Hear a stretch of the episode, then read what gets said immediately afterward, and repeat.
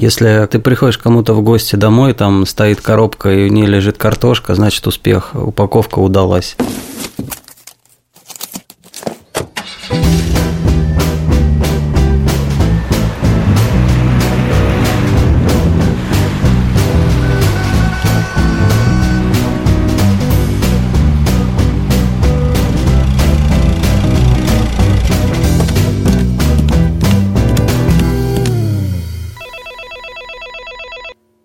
Привет, вы слушаете пятый эпизод второго сезона «У курьера есть подкаст», и тут мы говорим о логистике и людях. Я его ведущий Матвей Гулин, директор по логистике с десятилетним стажем, беседую с экспертами о том, что стоит за доставкой и ежедневной логистикой. Этот подкаст создан агентством CS Group при поддержке международной логистической компании SDEC, а если вы не подписались на наш подкаст, то рекомендую это сделать, чтобы сразу узнавать о новых выпусках, темах и гостях. Итак, сегодня мы будем говорить про упаковку. В апреле этого года Европейский Союз в рамках пятого пакета санкций запретил импорт в Россию краски, бумаги, картона, пленки, а также машин для печати. Все эти материалы для полиграфической индустрии, которые используются для производства упаковки, заводились в Россию из-за рубежа. Какой же выход есть из сложившейся ситуации? Какой выход может найти бизнес, насколько сильно выросли издержки и с какими сложностями пришлось столкнуться при поиске новых поставщиков. И, в принципе, какая эко-повестка стоит перед бизнесом сейчас. Об этом и не только мы поговорим с нашими гостями. Ольгой Зиновьевой, основателем сервиса доставки продуктов с рецептами Elementary, и Максимом Карпиным, директором по сервисным продажам логистической компании СДЭК. Ольга, Максим, здравствуйте. Здравствуйте. Привет. Давайте, как всегда, немножко поговорим о том, как вы оказались в том месте, в котором вы сегодня оказались. Небольшие пару слов там о вашем карьерном пути. Ольга, как вы стали основателем такого сервиса, который, насколько я знаю, предпочитает достаточно большое количество людей? Ну, мне кажется, путь предпринимателя, он всегда в России достаточно тернист. Я не сразу стала предпринимателем. Я сначала работала в консалтинге, в McKinsey, потом уехала в бизнес-школу, попробовала немножко private equity, и, закончив э, Гарвард, э, решила открыть э, свое дело, и, собственно, с этой идеей вернулась в Россию. Ну и вот с тех пор Со всеми его сложностями и подъемами мы развиваем вместе с командой. Понятно. А всему этому вы научились в Гарварде или откуда? Откуда вообще пришла такая идея? Ой, ну с Гарвардом была смешная история, потому что я, честно говоря, не планировала быть предпринимателем. В Гарварде, на самом деле, очень много курсов было про предпринимательство. К сожалению, я их все не выбрала, и поэтому упустила э, супер возможности разобраться в этом э, в теории, пришлось разбираться на практике. Но это правда, что, мне кажется, Америка очень стимулирующая для предпринимательства среда. Она так немножко, мне кажется, повышает оптимизм. Плох тот солдат, как говорят, который не мечтает стать генералом. Мне кажется, все наемные сотрудники хотят быть предпринимателями и собственниками. Вот, а вы говорите, нет, ну что вы хотели, вы шли в Гарвард, чтобы потом О, всю жизнь с наемником проработать? Я хотела стать партнером McKinsey, меня все устраивало, мне очень нравилась э, работа. Партнер McKinsey тоже классная роль и там интересная функция, но просто потом, э, поразмыслив о там, себе конкретно, своих э, плюсах и минусах и том, чем мне нравится, я поняла, что это не мое и двинулась дальше. А почему же доставка продуктов с рецептами? То есть это готовые наборы продуктов, вы поставляете их с рецептом, и мне остается просто взять по этому рецепту эти продукты, превратить в какое-либо блюдо. Да, единственная поправка – это не готовые наборы, а это наборы продуктов, то есть это почищенные, нарезанные продукты, это могут быть там готовые соусы, уже сваренный бульон, нарезанное мясо, но, тем не менее, всю функцию готовки все равно делает сам человек, сам клиент э, у себя дома, а мы просто помогаем. То есть мы такой сушеф для того, кто шеф на своей кухне. То есть мне осталось только произвести финальную сборку продуктов всех. А, сборку, добавить э, заботы, любви, вот это все, мне кажется, и свежий запах еды дома. Японцы делали исследование, что в квартирах, э, где есть свежий запах еды, люди меньше разводятся, статистически репрезентативно. Мне всегда казалось, что люди, которые получают удовольствие от готовки еды, они, наверное, получают его больше от того, что они берут неочищенный обычный какой-то там овощ, начинают его резать. Мне кажется, это сродни какой-то медитации. О, мне кажется, это кажется многим мужчинам, они, наверное, просто мало пробовали это на себе и мало часов это потратили, потому что по статистике э, женщина в России тратит 10,5 э, часов на кухню в неделю. Это ну, катастрофически много. Можно было бы устроиться еще на одну работу, и мы, собственно, помогаем сделать так, чтобы это время можно было потратить на, на что-то другое, при этом сохранив или даже улучшив э, результаты еды и вообще ощущения от еды. Да, это вот круто. Ценность такая все-таки есть, мне кажется. Максим, ты-то почему стал наемником? Ну, я в логистике уже около 10 лет. Я работал в Почте России 5 лет, довольно долго. А, занимался там сервисами для физических лиц. Если вы когда-то в почте получали посылки по смс-кам, такие вот истории я запускал. Все, что связано с упаковкой, тоже развивал. Вообще в почте был интересный опыт. А, у меня была задача, скажем так, взять лучшее, то, что есть в мире, и это внедрять у нас в России. То есть я там за два года где-то порядка 12 стран посетил, и какие-то оттуда интересные фишки сюда, в Россию, привнес. Потом стоял у вас истоков а, создания Сберлогистики, я два года там проработал, тоже запускал историю с приемом выдачи посылок в отделениях Сбербанка, с постаматной сетью. И сейчас вот два с половиной года работаю с Деки, также по своему профилю, сервисы для физических лиц развиваю. Слушай, а вот интересно, Сберлогистика, Почта России, такие монстры, а тут СДЭК. Это путь назад или путь вперед, как ты считаешь? Ну, если посмотреть на рынок, то СДЭК имеет объемы больше, чем Сберлогистика, и уже практически наступает на пятки почте, поэтому это точно не путь назад. Более того, ну, почта и Сбер имеют свои плюсы, имеют свои минусы. Хотелось немножко поработать не в крупной государственной корпорации, а в компании, где есть собственники, акционеры, и где немножко другой подход к ведению вообще бизнеса. Сколько ты уже там? Два с половиной года. А вот эти сервисные операции, по которым ты директор, это что в себя включает? По сути, это все, что связано с клиентами физическими лицами. То есть, когда я пришел в SDEC, а, я запустил сервис SDEC ID. Это упрощенный способ приема выдачи посылок, э, это программа лояльности, это сервис наложка, который от одного физического лица к другому позволяет э, безопасно продавать э, товары. Вот в сервисе сейчас 5 миллионов клиентов. То есть все, что связано с сервисами, все, что связано с физиками, вот этим всем я занимаюсь в деке. Как-то вот твоя работа с упаковкой связана? Да, она напрямую связана с упаковкой, потому что основное, что мы продаем, это услуги логистические, то есть это сами тарифы, плюс еще и саму упаковку, потому что клиентам нужно во что-то упаковать, отправить, чтобы все доехало в целости и сохранности. После вот этого пятого пакета санкций, что поменялось на рынке упаковки? Ситуация изменилась однозначно, но она изменилась не везде в худшую сторону. То есть, э, к примеру, конверт всем привычный такой для А4 документов. Сырье для его производства мы закупали за пределами России, и там ценник вырос больше, чем в два раза. Но мы нашли аналоги в России и сделали не бумажный этот конверт, а сделали его гофр-картонный. Если говорить про производителей гофроупаковки, то здесь вообще, там, если раньше мы работали с тремя поставщиками, сейчас их 9, а на тендер заявилось 27. То есть количество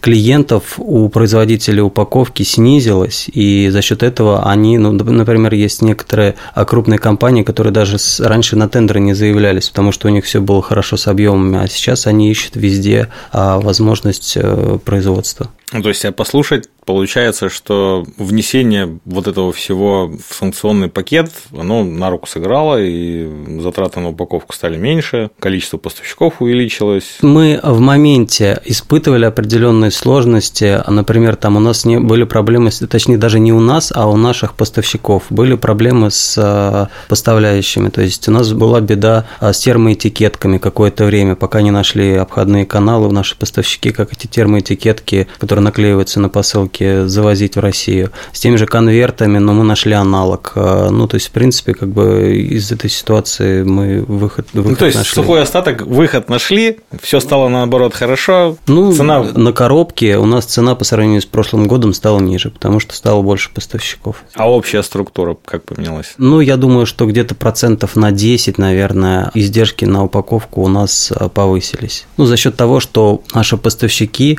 а, цены повысили повысили. Если мы говорим про гофрокартон, то там снизилось. Если мы говорим про там курьер... Ну, то есть total cost? Ну, total cost, да, где-то равно... 10% выросли издержки. Угу. Несмотря на то, что в структуре расходов на упаковку какие-то составляющие стали дешевле, потому что увеличилось количество поставщиков, конкуренция и, как ну, следствие, да, да. понятно. Ольга, а у вас как с этой ситуацией? Ну, наверное, похожие ощущения, хотя есть э, нюансы. Ну, во-первых, э, все началось с того, что так как мы доставляем э, наборы, то есть продукты вместе с рецептами, мы раньше распечатывали такие полноцветные, очень красивые фотографии наших э, блюд и, соответственно, рецепты подробные к ним. Печать взлетела где-то в три раза. Мы обслуживались в специальной компании, принтеры которые стояли, собственно, у нас, и мы там за каждый прогон э, платили. Э, мы решили, что настало время внедрения эко-инициатив, о которых мы все мечтали, но как-то боялись за них взяться. А именно мы отменили наличие печатных рецептов на тот период времени и сказали, что теперь они все будут онлайн. А оказалось, что часть э, клиентов очень позитивно к этому отнеслась и вообще такая, слушайте, ну вообще мы-то уже давно мечтали, когда же вы наконец перестанете рубить деревья, не пойми зачем. Но другая часть клиентов э, не оценила и наоборот сказала, что не, слушайте, неудобно, давайте все-таки мне рецепты. Мы прислушались, поэтому для части клиентов э, мы вернули по запросу, там у нас есть в личном кабинете такая галочка, если ее нажимаешь, что привозят э, печатные рецепты, наверное, с не такой полноцветностью, как было раньше, но все равно с э, понятным печатным рецептом. А, это позволило нам э, там, на протяжении нескольких месяцев э, не улететь просто в разы по этой статье с точки зрения роста затрат. И сейчас, вот, мне кажется, у нас где-то процентов 30 клиентов в итоге пользуются рецептами, а 70 процентов получают только онлайн и, собственно, готовят по устройству. Это был такой первый эмоциональный опыт. Насчет гофры я согласна согласна, что мы стали искать э, больше поставщиков, больше альтернатив, и в итоге снизили цены. По термоэтикеткам похожее ощущение. Сначала был вообще прям ужас-ужас. Мне кажется, у нас даже была веселая история, что мы, так у нас была часть э, этикеток, которые на рынке стали стоить внезапно там в три раза дороже, и при этом нам они были не очень нужны, мы, по-моему, их продали поставщику. У поставщика купили какие-то там менее востребованные на рынке, но которые нам тоже подходили. Ну, в общем, выходили ситуации совершенно по-разному. Ну, а в целом, наверное, нас еще спасает то, что наша упаковка, она максимально а, упрощенная в том плане, что нам не нужны вот эти вот какие-то сложные там слои разных э, видов упаковки, которые кажется, не все делаются в России. То есть у нас очень базовые вещи. И, наверное, сейчас вот у нас есть только проблема с а, пластиком для вакуумов, потому что мы в вакуумах привозим а, ряд э, там, охлажденных а, продуктов. И вот у них качество, конечно, стало очень сильно непредсказуемо. Часто мы там разворачиваем партии или меняем поставщика. Ну, связываем это тоже вот как раз тем, что у наших поставщиков, э, видимо, пропал какой-то источник сырья, который там был надежный и стабильно делал как надо. А у тебя поставщики все местные российские, правильно? Да, да, то есть мы напрямую с импортом не работаем, у нас э, местные российские, причем большинство из них это прям производители, то есть они и производят здесь, ну, либо это там первая рука больших дистрибьюторов, которые тоже закупают у российского производства. Вообще, вот как процесс происходит формирования заказов для клиента? Какие, в принципе, используются упаковочные материалы для обеспечения деятельности вашей? У нас э, где-то больше 70% это простая перерабатываемая упаковка, это прежде всего крафт э, слэш, э, ну вот крафтовые пакеты, коробки, э, маленькие пакетики. Вторая статья – это перерабатываемый пластик. Это вот то, во что упаковываются сами ингредиенты. И в последнее время мы пакет в морозилку тоже туда упаковываем. Иногда у нас используются какие-то фольгированные вещи, которые плохо перерабатываются. Ну вот, наверное, на самом деле и все. То есть у ну, нас, ну, грубо ну, говоря, термоэтикетки, конечно, везде клеятся. Возьмем там морковку, вы ее порезали, вы ее засунули в... Куда? Пластиковый, в... в пластиковый пакет и завакумировали. Ага. Этот пластиковый пакет сверху наклеили термоэтикетку, где написано да? это морковка, использовать ее на шаге номер пять. Да, примерно так. Вот. И все это собрали в отдельный крафтовый пакет, положили. Крафтовый мешочек, да. Крафтовый мешочек закрыли тоже термоэтикеткой. Дальше в коробку сложили несколько крафтовых э, мешочков и отправили это клиенту. Максим, а у вас упаковка какую роль играет? И, в принципе, какие типы упаковки нужны для курьерских компаний. Я вот еще Ольгу хотел дополнить в части оптимизации каких-то бизнес-процессов. Была, когда история вот с этим бумом а, упаковки, там история с чековыми лентами была, когда их вообще практически невозможно было закупить, и это стало неким таким толчком. Мы там буквально там за месяц перевели все наши чеки в онлайн-формат, и не только мы, но и многие компании и заправки, и все уже чеки отправляют на электронную почту. То есть это в каких-то областях даже стало такой ступенью для развития цифровизации, связанной с э, упаковкой, там, с расходниками. Если говорить про то, что мы используем, в первую очередь у нас сейчас это используются курьерские пластиковые пакеты, но мы хотим их долю снижать в сторону гофрокартонных коробов, потому что они имеют правильную форму, они проще сортируются и они надежнее. А так вообще, ну вот основные два формата это вот пакеты и коробки, это конверты под документы и большое количество разных сопутствующих. У нас есть там филлеры картонные, которые вкладываются в коробку, есть воздушно-пузырчатая пленка, то есть чтобы вложение не повредилось, пломбы, термоэтикетки, ну то есть довольно широкий спектр э, упаковки, такой по мелочи уже, скажем так. Какой из э, вот этих всех видов упаковочных материалов больше всего вырос в цене? Больше всего в цене вырос э, конверт картонный для документов. Он вырос практически в два раза, и мы заменили его на гофр картонный конверт, который, в принципе, даже оказался надежнее по своей конструкции и плотнее. А за счет чего он вырос в цене? За счет краски? Вырос за счет того, что основным поставщиком материалов э, был э, киевский КБК, и ну, там оттуда поставок нету больше, поэтому приходится вот какие-то другие способы искать.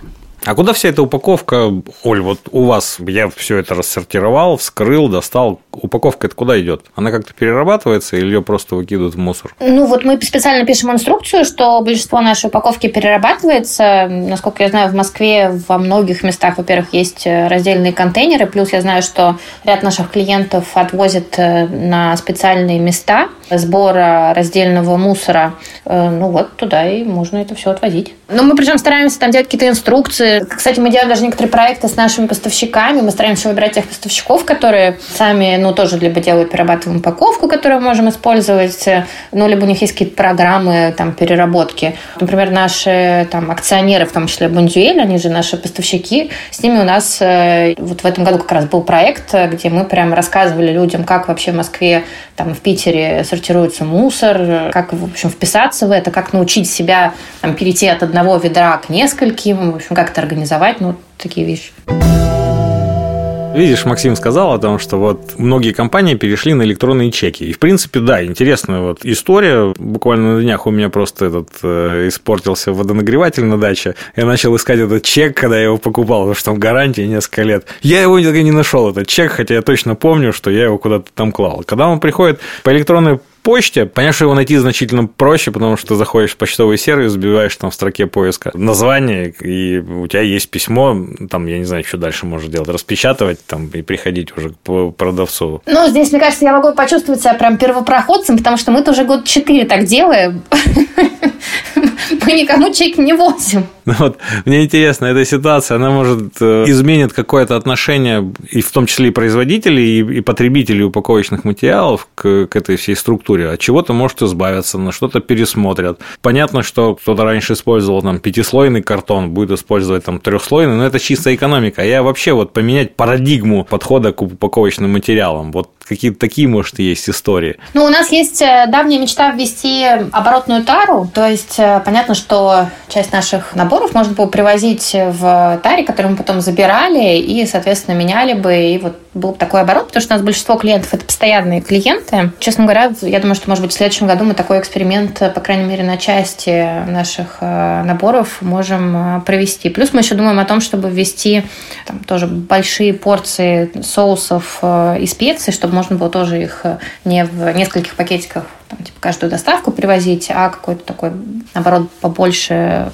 поставить в холодильник, побольше банки. А вот там история с биоразлагаемыми материалами. То есть, грубо говоря, вы сделали пакетик с морковкой уже порезанный, да, и мне не надо ее распечатывать, я сразу ее бросаю в кипяток, зная, что в кипятке эта упаковка растворилась, да. Ну, насколько мы знаем, пока так вот прям э, не работает, и вообще с биоразлагаемой упаковкой в России по, ну, опять же, нашему анализу не очень э, хорошо, то есть она там либо такая квази-биоразлагаемая, когда там начинаешь копаться, оказывается, что скорее обычная, ну, либо это вот какая-то там супер дорогая. То есть, мне кажется, вот биоразлагаемая это ну, очень интересная для нас история, но пока вот каких-то живых вариантов, которые по экономике там и по качествам э, нам подходили, мы не нашли. Ну, не знаю, может, там ты говоришь про этикетки, да, вместо того, чтобы этикетки клеить, например, на эти пакеты, может, есть какие-нибудь там, я не знаю, лазерные установки, которые будут автоматически пробивать или плеваться этими надписями сразу на упаковку что-нибудь такое ручное? А у нас просто все максимально эффективно, потому что у нас э, наклейка, она же является э, закрывашкой пакета, то есть она просто закрывает э, крафтовый пакет, чтобы оттуда ничего не выпало. Поэтому задачу закрывания все равно надо как-то решать. И вот пока лучше, чем совместить функцию наклейки и функцию закрывашки, мы не придумали но будем думать. Но это сделать просто у крафтового этого пакета, как у этих, у конвертов раньше на почте использовалось, языком так проводишь и заклеиваешь, и края такие сделать, заклеивающиеся. Максим, что расскажешь интересного? Ну, вот здесь э, действительно это, опять же, в продолжение какой-то оптимизационной истории. Если раньше клиент приходил, заполнял а, накладную, расписывался, то сейчас с внедрением того же сервиса SDK ID он озвучивает эту информацию, ему сразу мобильное приложение приходит э, push-уведомление, он проверяет, э, что данные отправителя получателя верные, называет код, и ну, как бы мы избавились там от этой этикетки уже. Вот, соответственно, ну, мы стараемся сделать наши процессы там по приему выдачи более цифровыми, та же выдача тоже по смс происходит. Ну, это прием выдачи, но ты да, же не а делаешь вот, упаковку цифровой. Да, вот, а, соответственно, вот по приему выдачи можно делать цифровую историю. Перевозка груза, ну, груз физический, и здесь э, отказаться от упаковки точно не получится, ну, разве что какие-то оптимизационные истории, там, менять э, целлюлозный картон на макулатурный, который разлагается быстрее уменьшать толщину пакетов пластиковых, искать какие-то новые материалы. Но здесь мы вот в процессе всегда находимся поиска каких-то новых решений. Это ж я еще вспоминаю, было такое кино «Разрушитель» с Сильвестром Сталлоне, когда, я не знаю, если вы помните, оно достаточно старое, когда там он на машине в торговый центр какой-то вылетает, а там вместо, вместо подушки безопасности машина заполняется такой пеной, вот, которая мгновенно там твердеет, он ее разламывает и вылазит. Вот, может, у вас такие там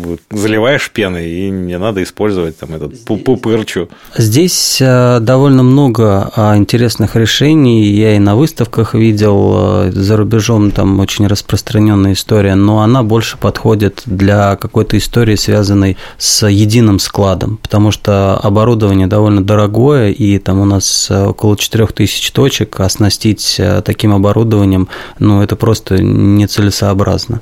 Вот, поэтому в ближайшее время в, в обычных э, отделениях, пунктах выдачи такого ничего не появится. А насколько вообще экоповестка она вот давлеет над вашими процессами? Ну, мы смотрим тоже в этом направлении, как бы стараемся, опять же, вот менять марку картона, толщину. Мы смотрим на эффективность всей этой истории и всегда оглядываемся на то, чтобы экологичность тоже присутствовала. Оля, а у тебя в сервисе вы как-то пишете о том, что это эко, это не эко? Я с точки зрения упаковки, понятно, что огурцы, помидоры и морковки – это однозначно эко. А вот с упаковкой как эко-повестка у вас обеспечена? Для нас, конечно, эко-повестка – это важная часть э, ну, и того, как мы внутри организуем э, процессы, потому что мы с поставщиками тоже заключаем э, там, специальные процессы, как минимизировать упаковку не только у клиента, но и на всех этапах. Плюс клиентам мы рассказываем как раз, какая из упаковок перерабатываемая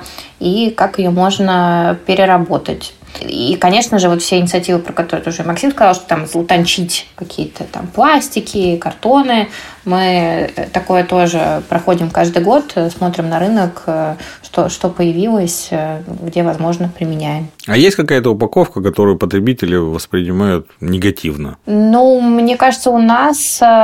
У нас вот очень интересно, сейчас идет процесс перехода с пакетов на коробки он э, вызван тоже, собственно, событиями этого года и тем, что мы там, поменяли провайдера логистики, и нам хочется, потому что нам хотелось сделать там больше интервалов э, в разных э, районах, там удобнее, в общем, доставку, но, соответственно, пришлось перейти на коробки. И да, вот у некоторых людей есть ну, негатив по отношению к коробке. Мы стараемся просто объяснить, почему мы так сделали, ну и придумать какие-то способы, что с ней делать. Там, сейчас вот думаю, может быть, там ручку ей приделать, чтобы ее можно было там куда-то носить, условно, на мусорку за ручку, а не там под мышку. А, или, не знаю, что-то еще придумать, как, раз, как разобрать ее побыстрее, там, типа, раз-раз две стрелочки, и вот она там не коробка. Я вот как раз хотел сказать, что у меня с точки зрения потребителя самый большой негатив коробкам возникает тогда, когда их надо складывать и потом выкидывать, потому что они занимают неимоверное количество места. Ну вот. Понятно, что если их сложить, там, спрессовать, а, объем будет небольшой, но я не знаю, какую коробку можно так сложить. Ну, я вот использую наши коробки как... Раньше у нас пакеты были, я их использовала как мусорные для как раз вот перерабатывания мусора, и сейчас вот коробку тоже, в принципе, так же использую. Но понятно, что там не всем удобно. Это в свое время у нас шутка такая была, там, лет шесть назад, что если ты приходишь кому-то в гости домой, там стоит коробка, и в ней лежит картошка, значит, успех, упаковка удалась.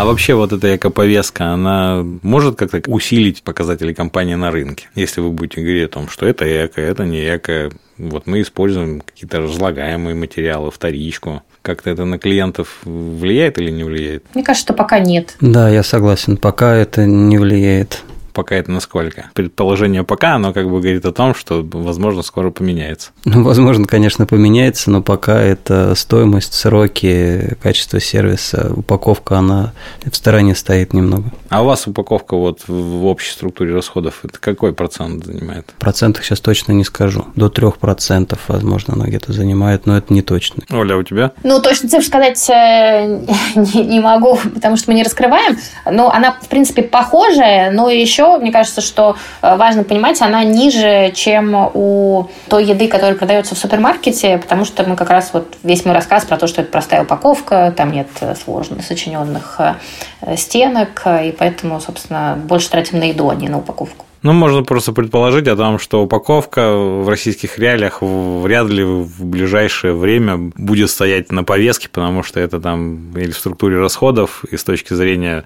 сложности находится где-то там на каких-то дальних местах. Ну, мне кажется, с точки зрения экоповестки это более широкий вопрос, насколько там люди готовы менять свое поведение для того, чтобы там как-то позитивно повлиять на экологию. Мне просто кажется, что у нас сейчас там больше экономических каких-то там проблем проблемы, задачи, и экологические как-то не на первом плане. Но в любом случае упаковка-то она влияет на отношение потребителей, в том числе и к бренду. Ну вот как влияет? Влияет же это вопрос голосования деньгами. То есть что мы видим там условно на, на Западе, это то, что люди готовы платить больше за там, продукцию компаний, которые активно там, ведут э, экоповестку, действительно делают какие-то шаги в сторону того, чтобы там оставлять меньший след СО2. Мы, кстати, читали свой след э, СО2, и мы делаем эти шаги, но мне кажется, что я не думаю, что поэтому там люди готовы купить наш том-ям дороже, чем э, они бы купили, если бы мы этого не делали. Я бы даже, наверное, по-другому сказал, вот с нашей точки зрения. То есть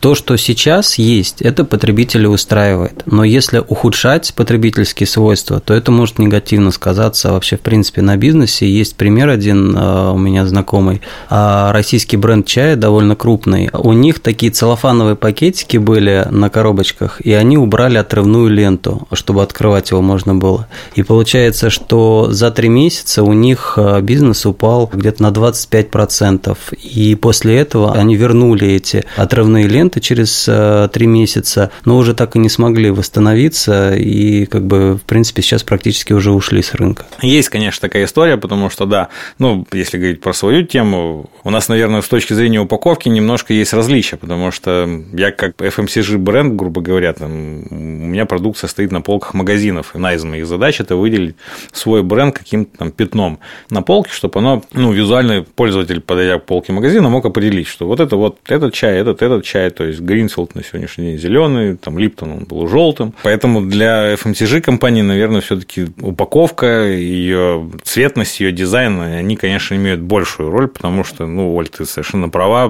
будет у вас там на коробке какая-то надпись дополнительная не будет, все равно клиенты покупают больше там, наверное, за ценность, которую вы даете, возможно, еще там и конкурентов немного у вашего сервиса. Здесь опять же про эргономику вопрос. То есть, если мы сделаем коробку такую, что ты при получении посылки ее вскрыть не сможешь или пакет, ну, как бы у тебя будет уже такое отношение меняться. А если там будет отрывная лента, ты легко открыл, то совсем другое впечатление вообще, в принципе, от этого процесса. Ну, верно. У вас-то есть какие-то тертейпы, там, отрывные вот эти ленты, Оль? А, ну, кстати, у нас есть очень эргономичная, на мой взгляд, штука. Это в вакуумах, э, в которых упакованы непосредственно уже сырые продукты, у них есть отверстие для надрыва. То есть, чтобы не нужно было использовать ножницы, можно было так э, за это отверстие потянуть, и он легко бы открылся. Кстати, с этим отверстием стали действительно сложнее в этом году, потому что так как вот сырье у наших поставщиков скачет, э, то местами у них не получается это сделать, это отверстие, хотя, казалось бы, просто отверстие на пакетике. Мы на самом деле, как пользователи, мы иногда не замечаем каких-то вот таких обычных, простых, небольших удобств. Вот Максим сейчас сказал там про чайные пакетики.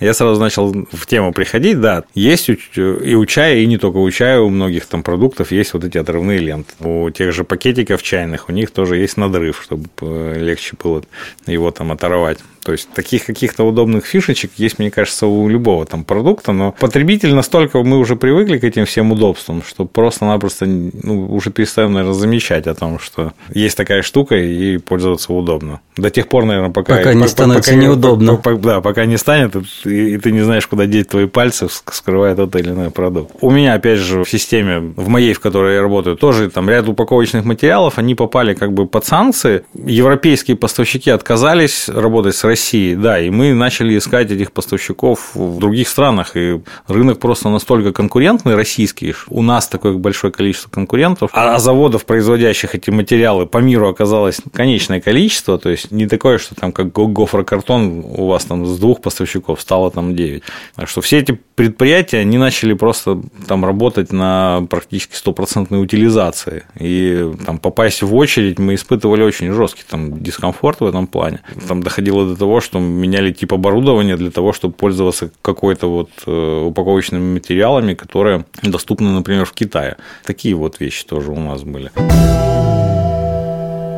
есть какое-то вот видение будущего, что может быть с упаковкой? Вот, Оля, у тебя в сфере? Ну, мне кажется, у нас э, ну, самая простая идея – это там, довести процент перерабатываемой упаковки до 100%, э, сделать так, чтобы компания была нейтральной по отношению к выбросу СО2, то есть не создавала дополнительного СО2 какие-то радикальные вещи, которые для этого нужно сделать, э, ну вот, возможно, просто там, доработать э, так, чтобы там виды пластиков все были либо перерабатываемые, либо там биоразлагаемые какие-то, если это будет развиваться. Кажется, что вот это такая программа минимум, которую просто потихоньку надо реализовывать. Оля, а у тебя у сервиса конкурентов, в принципе, много или мало? Ну, мне кажется, просто таких сервисов там на пальцах можно пересчитать. Лет э, пять назад было очень много, ну, очень много, это значит там несколько десятков, потому что а, ну, такой вообще вид идеи, что кто-то привезет э, нарезанные продукты, и ты из них сваришь борщ за 15 минут, а не будешь стоять 2 часа.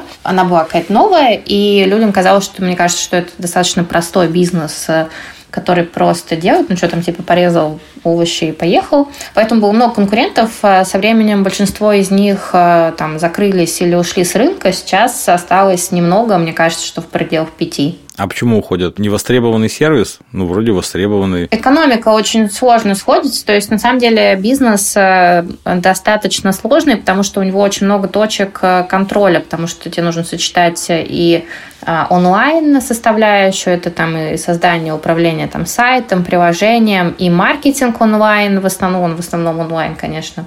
И с другой стороны, это полноценное производство, то есть фактически это же ну, там, пищевая вся история со всеми там технологами, шефами, прочими хаспами, и вот это все. Ну и там еще доставка, ну вот мы сами доставку не делаем, но там кто-то еще доставку сам делает. А поэтому просто много разных функций, которые э, ну, имеют смысл и начинают как бы хорошо работать, если ты можешь позволить себе там, их э, нормально обеспечивать, для этого нужен какой-то объем. Поэтому кажется, что там те игроки, которые не смогли ну, вот, достичь какого-то минимально возможного объема, чтобы просто это все тянуть, они и там постепенно закрывались. А покрытие у вас какое? У нас сейчас Москва, Питер и Московская область и Ленинградская область. А по франшизе не хотите развиваться? У нас, кстати, была передача тут про франшизы. Мне кажется, там твоя тема достаточно хорошо укладывается в эту парадигму франшиз. Ой, мы как пока побаиваемся, потому что у нас вот качество, по сути, это там основной сейчас э, то, что держит бизнес, потому что, э, ну, особенно там после закрытия соцсетей, о которых не принято теперь говорить, а непонятно, где привлекать новых клиентов. ВКонтакте! Ну вот ВКонтакте, к сожалению, не обеспечивает ту экономику, которая была раньше, и поэтому мы сейчас вот делаем разные тесты, но пока это там работает не очень. Соответственно, весь бизнес, он на постоянных э, клиентах, ну соответственно, качество – это наш э, ключевой приоритет, и кажется, что франшиза может э, как-то это поставить под большой вопрос. Мы, опять же, там четко прописанные правила, брендбук, я думаю, смогут это все дело подстраховать. Конечно, у нас просто есть э, еще особенность того, что у нас еженедельно меняется меню, и поэтому у тебя идет еженедельная смена там, ряда технологических вещей на, на всем этапе там, производства. И получается, что просто для того, чтобы это делать хорошо, нужна ну, полноценная команда, которая будет это делать. И тут вот немножко все-таки страшновато. А пирожки вы там тоже продаете, рецепты пирожков? Ну, просто интересно тоже. Да, вообще, конечно. Ну, во-первых, у нас хит, сейчас у нас идет сезон Хьюги, и еще у нас, кстати, сейчас идет меню от Гарри Поттера. Сезон Хьюги, он, конечно, с цинабонами. Я вот, честно говоря, последние, мне кажется, недели три ем цинабоны каждую неделю, уже, честно говоря, боюсь вставать на весы. То есть я могу сам приготовить синабон? Конечно, потому что сам приготовить синабон, они будут даже круче, чем, э, опять же, некоторые сети, которые больше э, не с нами. А помимо этого еще не сладкие пироги, которые, кстати, люди в России достаточно любят. То есть э, у нас, мне кажется, почти каждую неделю, ну или там через неделю точно есть какой-то какой-то несладкий пирог, ну вот именно на ужин. Ну, а Новый год – это, конечно, время оливье. Оливье за 10 минут тоже. Мог ли ты такое представить с домашним майонезом? Благодарю за беседу Ольгу Зиновьеву, основателя сервиса доставки продуктов рецептами Elementary. Оль, спасибо. Спасибо. И Максима Карпина, директора по сервисным продажам логистической компании СДЭК. А с вами был Матвей Гулин, директор по логистике Ахмат Ти. Подписывайтесь на наш подкаст и до встречи в следующих эпизодах. Спасибо. Спасибо.